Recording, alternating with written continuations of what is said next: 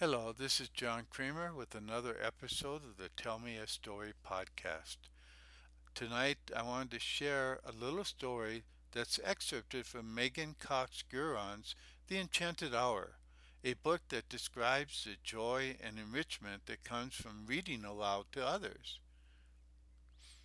Reading to a spouse, sibling, or parent might seem so far outside the normal range of most people's regular activity as to be eccentric or a little peculiar.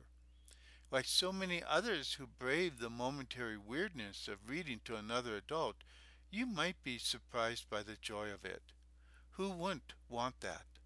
One night, a friend of the author wandered into his family's living room and picked up a copy of Michael Shaara's Civil War novel, The Killer Angels. Without thinking much about it, he started to read the preface out loud. Immedi- immediately, he was joined by his eldest son, who was about 12 at the time. A moment later, his wife walked in, followed by the couple's two young daughters, who at six and eight were not perhaps the target audience for an introduction to Robert E. Lee and Joshua Chamberlain, but who wanted to be a part of a family moment. Within a few minutes, everyone seemed so comfy and engaged that my friend kept reading. It went on for an hour that night.